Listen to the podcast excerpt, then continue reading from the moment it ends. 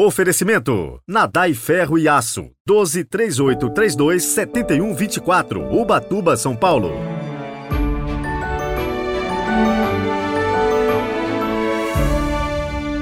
Olá, bom dia! Sabadão chegando e a palavra de Deus também, iluminando pouco a pouco a nossa vida.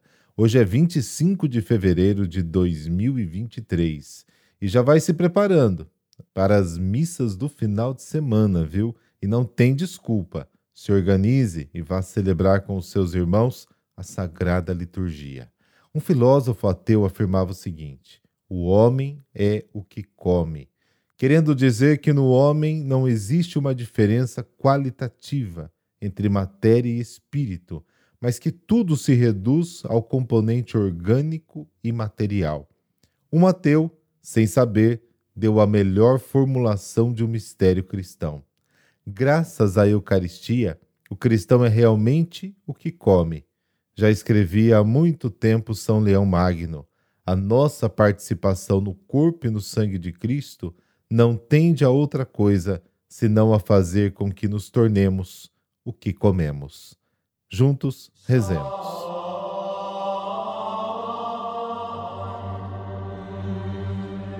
Pelo sinal da Santa Cruz, livrai-nos Deus, nosso Senhor, dos nossos inimigos. Ó Deus eterno e todo-poderoso, olhai com bondade a nossa fraqueza e estendei para proteger-nos a vossa mão poderosa Amém.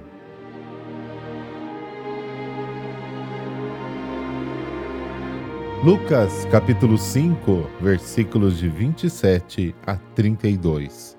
O Senhor esteja convosco, Ele está no meio de nós. Proclamação do Evangelho de Jesus Cristo segundo Lucas. Glória a vós, Senhor. Naquele tempo, Jesus viu um cobrador de impostos chamado Levi sentado na coletoria. Jesus lhe disse: Segue-me. Levi deixou tudo, levantou-se e o seguiu. Depois, Levi preparou em casa um grande banquete para Jesus. Estava aí grande número de cobradores de impostos e outras pessoas sentadas à mesa com eles. Os fariseus e seus mestres da lei murmuravam e diziam aos discípulos de Jesus: porque vós comeis e bebeis com os cobradores de impostos e com os pecadores? Jesus respondeu: Os que são sadios não precisam de médico, mas sim os que estão doentes. Eu não vim chamar os justos, mas sim os pecadores para a conversão. Palavra da salvação. Glória a vós, Senhor.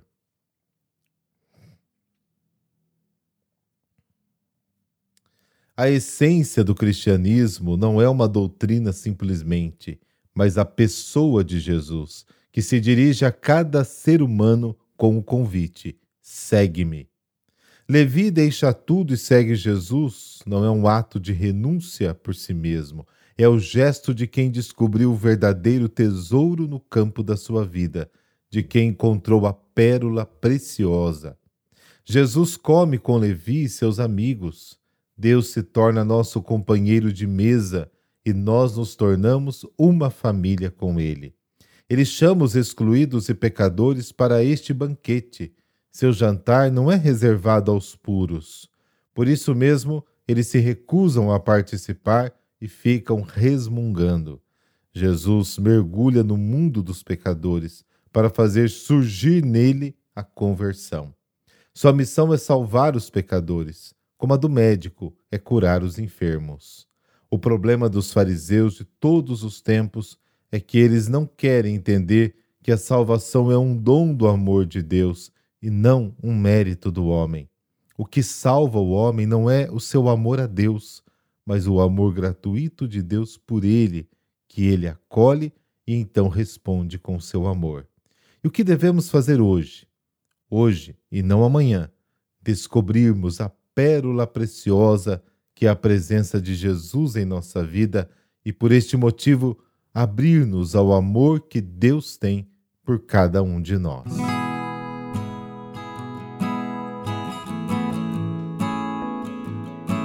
São Cesário de Nazianzo, Cesário nascido em Arianzo, Capadócia, atual Turquia, no ano de 330, Pertencia a uma família de santos. Seu pai, Gregório, bispo da cidade próxima de Nazianzo. Sua mãe, Santa Nona, o mais famoso irmão mais velho, São Gregório de Nazianzo, doutor da igreja, e sua irmã, Santa Gorgônia. Estudou em Cesareia e Alexandria, dedicando-se à medicina. E como médico foi servir em 325 ao imperador Constantino II e posteriormente ao imperador Juliano em Constantinopla. Este que abandonou o catolicismo e ficou conhecido como Juliano Apóstata, várias vezes tentou levá-lo ao paganismo. Mas Cesário, embora ainda catecúmeno, como o foi durante a maior parte da sua vida, não cedeu e abandonou a corte. Estando em Niceia, em outubro de 368, Cesário sobreviveu milagrosamente a um terremoto, o que o levou finalmente a querer o batismo. Depois disso, trocou a cura dos corpos na medicina pela cura das almas, como pregador respeitado na comunidade cristã por sua fé virtudes cristãs e caridade. Antes de falecer em Constantinopla com apenas 39 anos, em 369, fez seu testemunho deixando tudo o que possuía para os pobres. Foi sepultado em Nazianzo e seu irmão São Gregório lhe fez a oração fúnebre.